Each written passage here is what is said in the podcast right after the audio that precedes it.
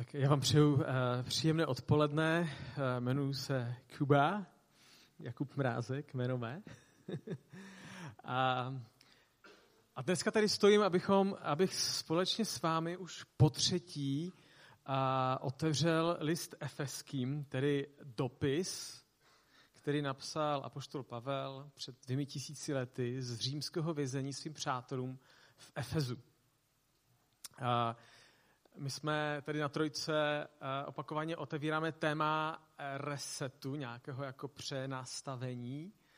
A tak přemýšlím, možná Pavel taky měl pocit, že ten sbor eh, v Efeským potřebuje nějaký reset a tak se rozhodl, že jim připomene takové jako základy, na kterých se dá stavět. A to je docela jako složitá otázka, když máte mluvit o základech, a já jsem si uvědomil, že mít tři kázání po sobě uh, má jako dvě výhody. Jo? A jak vás tak vidím, tak já, no, dobrý. Má to dvě výhody, jo. A první výhoda je to, že když máte to druhé kázání, tak můžete tím opravit to první. A když máte třetí, tak můžete opravit i to první, to druhé, jo. To je skvělé, akorát, že nevím, kdo opraví to třetí potom. Uh, ale každopádně, ta druhá výhoda je, že eh, se můžete potom těšit, až přijde nějaký jiný hlas. Takže já bych chtěl udělat takovou malou reklamu.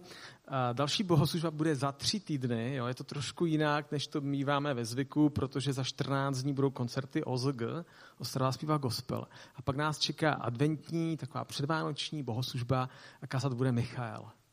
Jo, tak já se strašně těším, že Michala uslyšíme po další době. no a teďka zpátky eh, teda ke mně. Jo. Um, tak uh, reset. To téma by nám asi mělo být celkem blízké v Trojce, protože my o sobě říkáme, že jsme společenství lidí, kteří chtějí být proměňováni. Takže reset, přenastavit, proměna, to nějak spolu souvisí. A, a to, že chceme mluvit o těch základech, na kterých se dá stavět, tak je uh, trošku jako krok dál. My jsme v září mluvili o nějakých takových věcech, které se týkaly životního stylu, jo, jako spánek, uh, peče o naše tělo a taky peče o naši mysl, aby tam ještě zbylo nějaké místo pro Pána Boha na nějakou tu kontemplaci. A já nevím, já nevím já, jak vy, ale já jsem zjistil, že teďka jsou to jako dvě měsíce a že mi trošku dochází někdy dech, jo. Tak jsem chtěl říct, že přestože důležité jsou základy, tak tyhle věci jsou taky důležité, dobré, praktické, abychom mohli se dobře věnovat těm základům, tak pokud jste v něčem eh, chtěli udělat nějaké změny a teďka ztrácíte dech, tak, tak v tom vydržte. Ale uh, pojďme k těm základům. Uh, já tam takový obrázek, který jsme s eh, Jakobem, Jacobem eh, vlastně namalovali. A je tam vlastně taková připomínka těch prvních dvou stavebních kamenů, které jsme položili.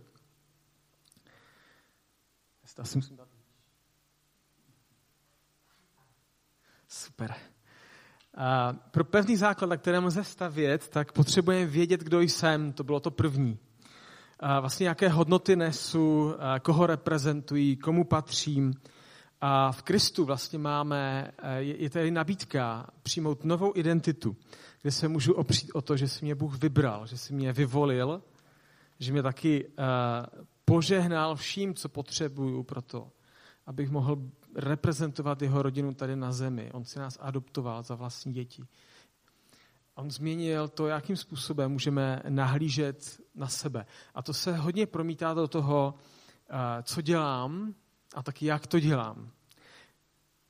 Takže to pozbuzení z toho prvního základního kamene je dělej nebo žij to, co děláš nebo žiješ, tak, jako by to Kristus dělal nebo žil s tebou. To znamená to v Kristu. Představte si, že v tom, co žiješ a děláš ve všem, je, je Kristus. A potom, pokud to nějak tluče, jako pokud cítíš, že to nejde dohromady, tak žijí ničím jiným, čím je možné žít eh, v Kristu. Tak to byla ta identita v Kristu. Ten druhý eh, pevný základ. Potřebujeme taky vědět, díky čemu jsem, nebo díky komu jsem. Co mě vlastně pohání Už vím, kdo jsem, ale co mě pohání, co, co mi dává nějakou motivaci a nějakou energii. A díky Kristu nemusí být mojí motivací vina, taková nějaká neustálá úzkost z toho, jestli jsem dost dobrý, nebo uh, jestli jsem zase něco nepokazil. Asi se nám docela často stává, aspoň teda mě.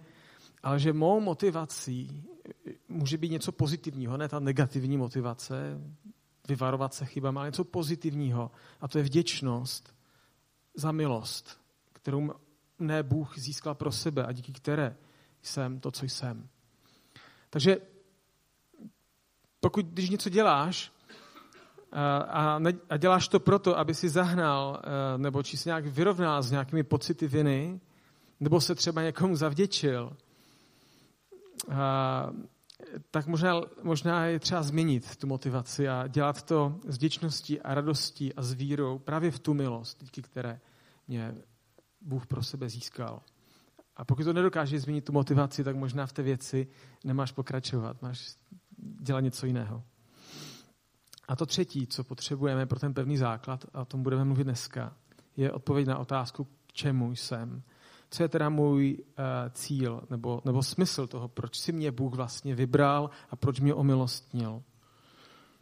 Kam s tím dojsem a s tou energií, kterou mi dává ta nová motivace v milosti, kam vlastně mám směřovat, jaký je smysl mého života. Já se vždycky u té otázky, jaký je smysl mého života, vzpomenu na jednoho eh, povídkáře, eh, někteří ho určitě budete znát, Roberta Fujuma, Teď říká, že vždycky, když byl nějaké přednášce, jo, zvláště nějaké komplikované, složitém filozofickém, politickém nebo sociologickém tématu, jo, nebo nevím, kdo jste technici, jo, já jsem studoval chemii, tak třeba fyzikální přednášku. Takže vždycky na konci, když potom ten přednášející řekne, tak teď je prostor pro otázky, takže eh, vždycky ho strašně napadalo a zeptat se, prosím vás, a jaký je smysl života? Takže jako pokud máte tuto otázku dneska, tak možná, možná trošku jako se pokusíme na ní najít nějakou odpověď. Jo, snad to nebude tak složité jako přednáška na vysoké škole. Že Pavel na to odpovídá. K čemu jsem? Tak poprosím obrázek, teda text. V Efeským druhé kapitole od 12. verše píše – v té době jste byli bez Krista, oddělení od společnosti Izraele. Cizí, pokud jde o smlouvy zaslíbení, bez naděje a bez Boha na světě. Nyní jste ale v Kristu Ježíši. Když jste byli vzdáleni, ale teď jste díky Kristově krvi blízcí. On je náš pokoj. On spojil oba tábory v jedno a zbořil hradbu, která je rozdělovala. Vlastním tělem zrušil nepřátelství, totiž zákon spočívající v přikázáních a předpisech, abych z těch dvou stvořil jednoho sobě, stvořil jednoho nového člověka. Takto nám přinesl pokoj. V jednom těle usmířil oba tábory s Bohem, když svým křížem ukončil jejich nepřátelství. Přišel a vyhlásil pokoj vám vzdáleným i pokoj blízkým neboť skrze něj můžeme všichni přistupovat v jednom duchu k Otci. Tak eh, Pavel eh, se zase nechal unést, mám pocit, napsal text, který je takovou záplavou jeho myšlenek, jako kdyby se stále snažil lépe a lépe vyjádřit to, k čemu tady jsme. A mně pomáhá jeden trik, jo, přátelé, když třeba nějakému textu mi přijde složitý, si třeba vezmu barvy a začnu si potrhávat. Že začnu hrát s těmi slovy a já vidím tam tři věci, které Pavel popisuje. To první, on vlastně popisuje eh, stav, kde jsme byli, když, nebo kde jsme, když nemáme tu identitu v Kristu a nemáme, nepohání nás, nepohání nás v životě ta zkušenost vzácné boží milosti. A tam se objevují slova jako uh, oddělení, cizí, beznaděje, hradba, nepřátelství. Druhá věc, o které mluví, že nám říká vlastně, kam můžeme dojít s Kristem, čemu on nás vlastně zve právě skrze to, To, že si nás vyvolil a že nás omilostnil. Tak, to jsou ty zelené slova. Jsme blízcí, jsme spojení. A slovo, které se opakuje nejčastěji, a to vždycky, když vidíte u Pavla někde, že se nějaké slova opakují, tak ty jsou klíčové. Pokoj. To je to, k čemu jsme především byli vyvolení. K pokoji. A třetí barvička je oranžová. Jak se to může stát? Je to díky Kristové krvi, je to díky jeho tělu, je to díky kříži. A možná o to víc se dnes hodí mít společně taky připomínku tohodle. Díky čemu je to možné večeři páně. Tak já se u těch věcí krátce zastavím. A to první tedy, kde jsme bez Krista a bez jeho milosti. V té době jste byli bez Krista, oddělení od společnosti Izraele, cizí, pokud jde o smlouvy zaslíbení, bez naděje a bez Boha na světě. Kdysi jste byli vzdálení. Co asi ta slova v těch, eh, těch adresátech toho dopisu eh, měla vyvolat? Jaké pocity, jaké vzpomínky?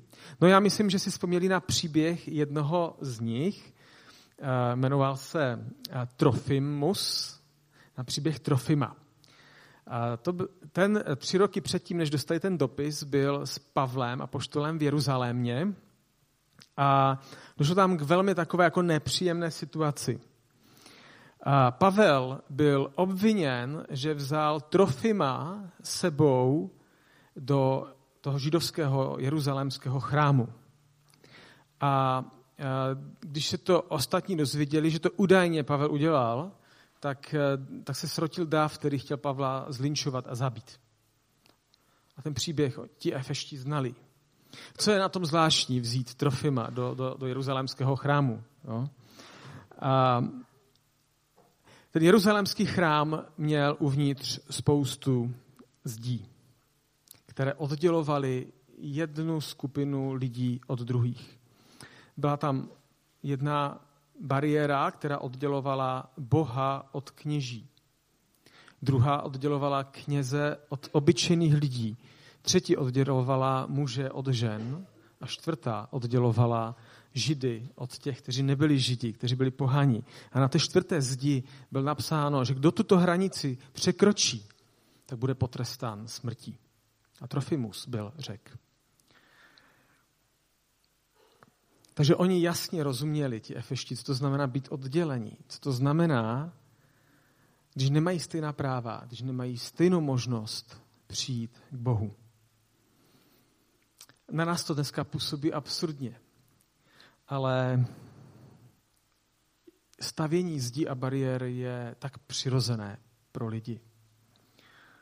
Máme bariéru mezi územím Izraele a Palestiny. Přibývá nám bariér v Evropě. Máme 1200 kilometrů protimigračních eh, drátěných plotů. Staví se nová bariéra mezi Ukrajinou a Běloruskem. I v Americe mají svoji oblíbenou Trumpovou zeď. A přátelé, žádná z těchto bariér není symbolem pokoje, pořádku nebo míru. A to přesto, že eh, politici, kteří je nechali postavit, tak tvrdí, že tyto bariéry zajistí pořádek, klid a pokoj. Ne, jsou svědkem a, eh, tragických příběhů a jsou svědkem a důkazem toho, že my jako lidi sami od sebe nedokážeme se smířit mezi sebou a nalézt opravdový pokoj. Že vlastně ta naše realita je docela jako bez Krista smutná. Nedokážeme ze sebe ty zdi dostat. A už vůbec ne, pokud to jsou ty bariéry, ne ty fyzické, ty je celkem jednoduché zbourat. Jo? To někdy jde, když mnohé mývají desetiletá trvání. Ale nejhorší jsou ty bariéry neviditelné, které jsou někde v naší mysli anebo v našem srdci a rozdělují nás. Třeba v našich rodinách nebo, nebo někde, někde, někde v práci nebo, nebo ve společnosti. Ale proto si nás Bůh vyvolil, proto nám dal novou identitu, aby jsme ji měli společnou v Kristu a ty bariéry mohly zmizet. A proto nás omilostnil a dal nám novou motivaci. Aby jsme se nemuseli srovnávat, aby se, minule jste to slyšeli, aby se nikdo nechlubil, aby nikdo se nemusel cítit tak nebo tak, ale abychom mohli uh, mezi sebou mít pokoj, abychom mohli být lidmi pokoje.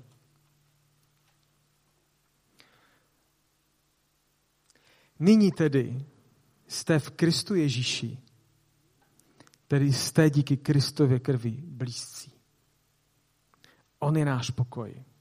On spojil všechny ty tábory v jedno a zbořil hradbu, která je rozdělovala. Vlastním tělem zrušil nepřátelství, zákon spočívající v přikázáních a předpisech, aby z těch táborů, dvou a možná i více, stvořil sám sobě jednoho nového člověka. A takto nám přinesl pokoj. V jednom těle usmířil oba tábory s Bohem, když svým křížem ukončil jejich nepřátelství. Přihlásil, přišel a vyhlásil pokoj vám vzdáleným i pokoj blízkým, neboť skrze něj můžeme všichni přistupovat k jednomu duchu, k Otci. Tak v Kristu Ježíši se ten pokoj vlastně stává dosažitelný.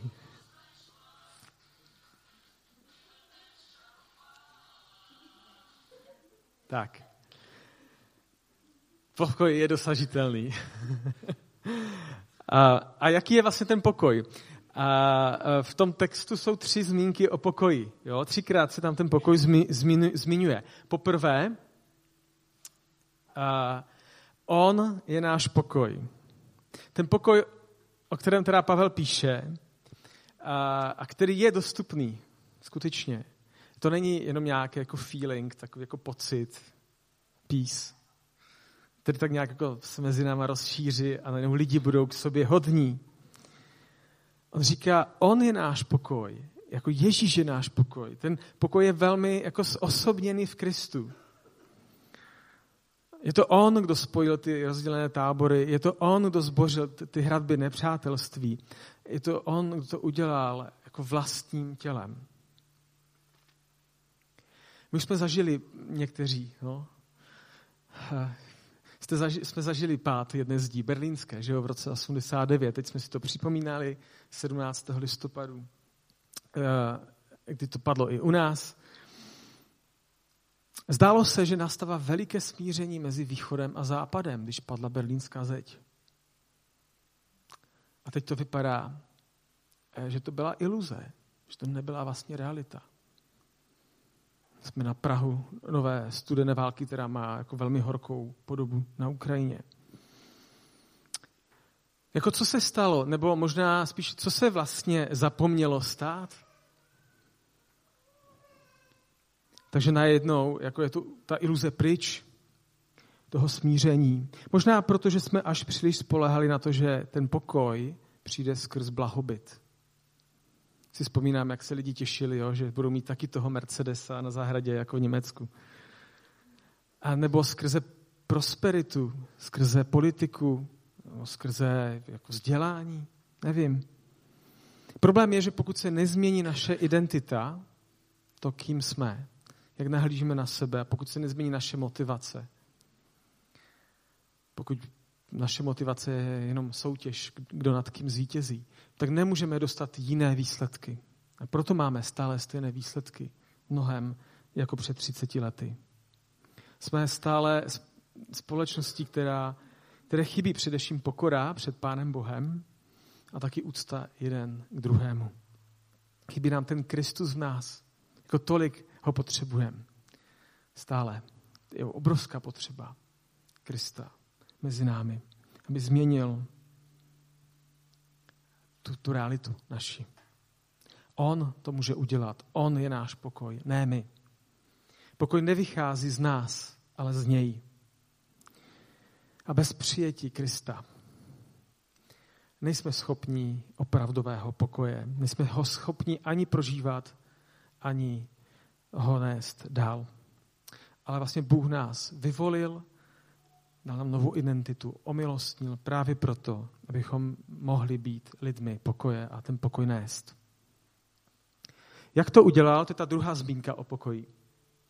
takto nám přinesl pokoj, že v jednom těle, tom Kristově, usmířil oba tábory s Bohem, když svým křížem ukončil jejich nepřátelství. To, jak to Kristus udělal, to nebyl nějaký bezbolestný proces, který nic nestojí. Jeho to stálo vlastní život. Tekla u toho krev. Není to jenom nějaký slogan, který se jako vyhlásí, tak pokoj vám všem. Zdarma. Ježíš ho odpracoval. Právě tím, že se obětoval na kříži. A vždycky, když vidím kříž, tak vidím, že se tam odehralo něco, co dělá ten pokoj jako něčím reálným, něčím skutečným, čeho můžeme opravdu dosáhnout. Eh, on zprostředkoval naše usmíření a pokoj s Bohem, ale zákonitě, jestliže nás smířil s Bohem, tak pak musí také být. Nelze od toho oddělat, také oddělit smíření eh, mezi námi navzájem.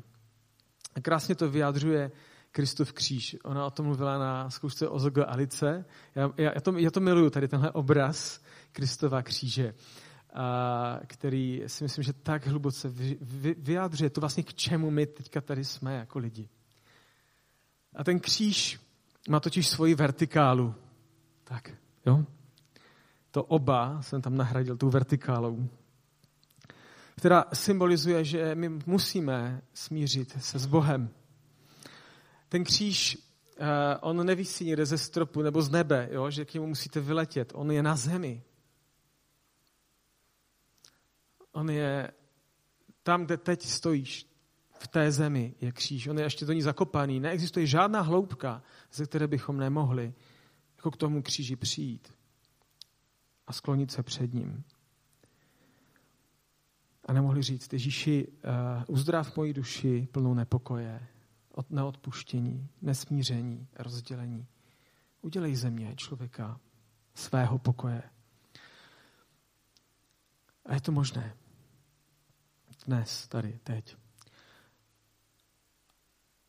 A to druhé je ta horizontála, ty jeho rozpřážené ruce, které jdou zleva doprava, někde zdaleka, zleva až daleko doprava. Jako by chtěl Ježíš říct, my opravdu nezáleží, odkud ke kříži přicházíme.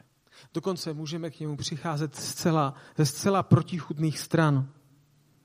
Ale právě tam, kde se protíná ta vertikála s tou horizontálou, tam se můžeme v Kristu potkat a tam není těch rozdílů a těch hradeb mezi námi navzájem. Takže není důležité, odkud přicházím, jaké, z jaké země přicházím, jakým jazykem mluvím. Um, jestli jsem ze stejné sociální vrstvy, nezáleží na tom, jestli jsem introvert nebo extrovert, jestli jsem mladý nebo starý muž či žena, nezáleží na mé sexuální orientace, na mých politických názorech. Prostě Kristus kříž jako volá úplně každého. Říká, můžeš přijít ke mně a nalézt pokoj. A říká, záleží pouze na tom, že já jsem si tě vyvolil pro sebe. A když to přijmeš, budeš ve mně, v Kristu. A udělal jsem to jenom a jen na základě milosti, nikoli tvých skutků. Takže všichni jsme na tom, v tomhle bodě stejně. Proto jsme bratři a sestry. Jo? Jsme tatínkové a synové. Jo? Jsme bratři a sestry. Jsme na tom stejně. To je způsob, kterým ten pokoj Ježíš přinesl. A ta třetí zmínka o pokoji, která tam je, je, že přišel a vyhlásil pokoj. Ježíš přišel a vyhlásil pokoj. On ho vyhlásil na kříži, pak tedy byl 30 dní, odešel do nebe. Takže zcela jistě chtěl, aby ta zpráva, aby se rozletěla do světa, aby byla slyšet, aby se šířila. A, a, a my v tom máme pokračovat. Je to, je to náš úkol. Vyhlášení tohoto pokoje ten pokoj není jenom pro ty, kdo jsou eh, blízko, nebo kdo jsou tobě blízko, nebo není jenom tvou soukromou záležitostí. On říká, ten pokoj je dán pro ty, kteří jsou blízko, ale i pro ty, kteří jsou daleko. A tak vlastně eh, k čemu jsme? No k tomu, abychom ten pokoj nejenom zakusili, ale abychom ho taky nesli dál.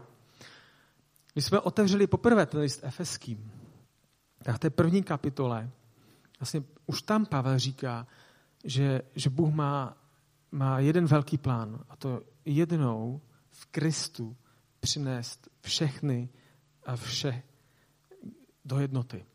Do jednoty v něm, v Kristu. A nás si vlastně vyvolil a omilostnil, abychom byli součástí tohoto jeho plánu. Abychom byli lidmi pokoje.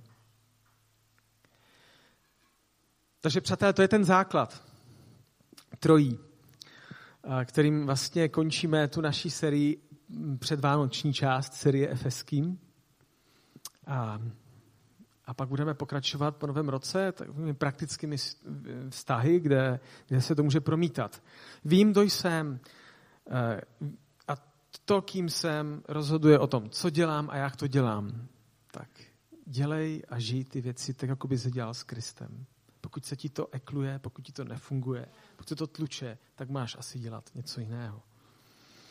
Vím, díky čemu a díky komu jsem, co mě pohání, jaká je moje motivace. Ne vina, ale radost, vděčnost a víra v milost, kterou mi dal Kristus. Ne, nemáme dělat věci z negativní motivace, ale z vděčnosti. To je naše odpověď na to, co pro nás Bůh udělal. A pokud to nedokáže změnit svoji motivaci, tak možná máš dělat něco jiného, kde ji můžeš prožívat tuhle motivaci. A také víme, k čemu jsme. Jsme k tomu, abychom byli lidmi pokoje. Jako předvánoční vlastně už téma. Sláva na výsostech Bohu a pokoj eh, lidem dobré vůle. V každé situaci, v každém vztahu můžu si položit, můžou mi pomoct tři otázky. Identita v Kristu. Co by udělal Ježíš? Mě to what would Jesus do? Jak mám zareagovat já jako ten, kdo je v Kristu? Teď. V tomhle situaci, v tomhle vztahu. Ta druhá otázka. Jak můžu přinést milost?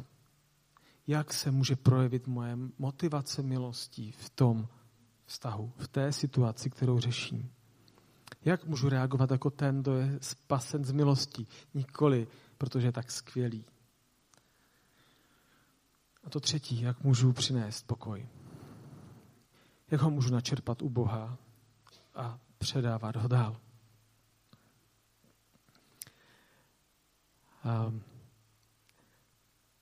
tak na tom, může, na tom se dá stavět.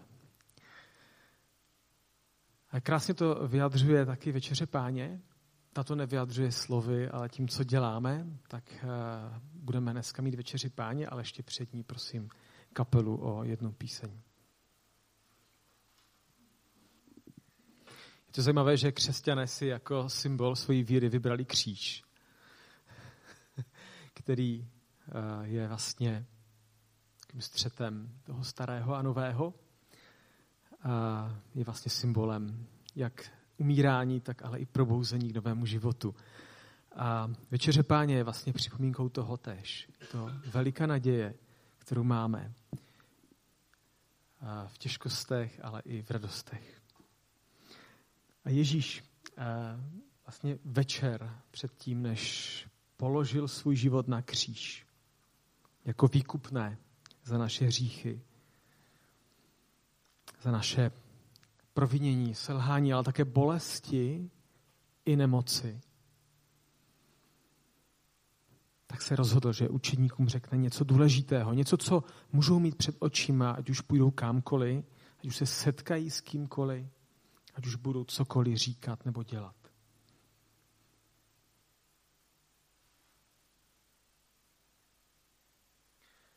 Ježíš vzal chléb a před nimi ho rozlomil.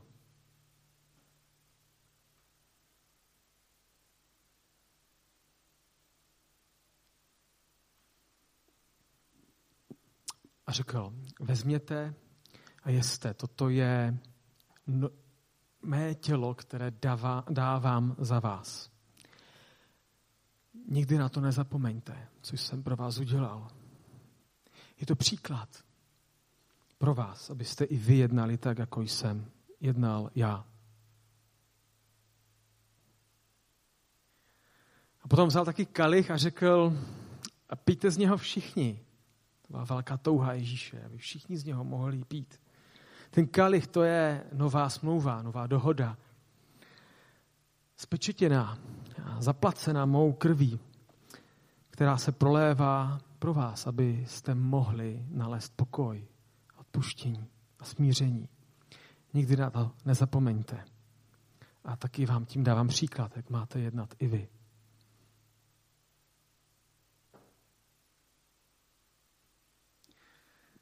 Ježíš říká, pijte z něho všichni a taky víme, že kdo jí a pije a nedochází mu, že je to tělo Kristovo a jeho krev, takže pije sám sobě k odsouzení. A je to proto, abychom si uvědomili, že večeře páně není eh, rituál jenom, není to jenom zvyk, není to jenom pár nějakých úkonů, které uděláme, ale je to veřejné vyznání. My tím něco říkáme, každý sám za sebe. Říkám tím vlastně, ano Ježíši, já věřím, že jsi umíral, kvůli mě věřím, že bez tvého odpuštění jsem ztracen. Je toho tolik, co potřebuju, abys mi odpustil a co potřebuju, abys ve mně uzdravil.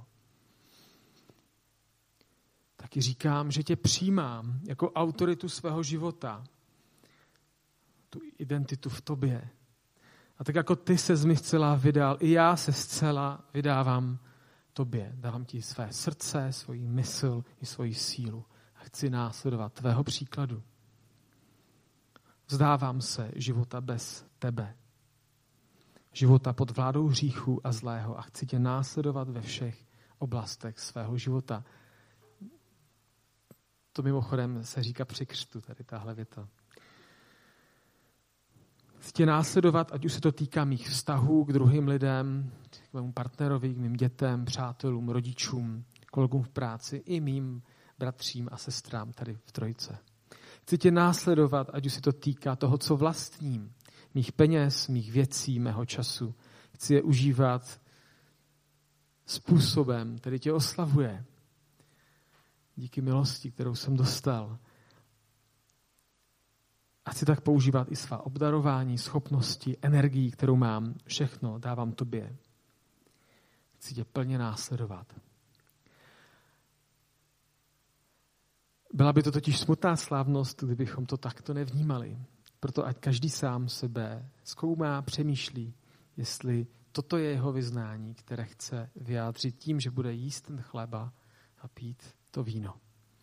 A, a můžeme si tím přemýšlením projít společně v takových třech krocích.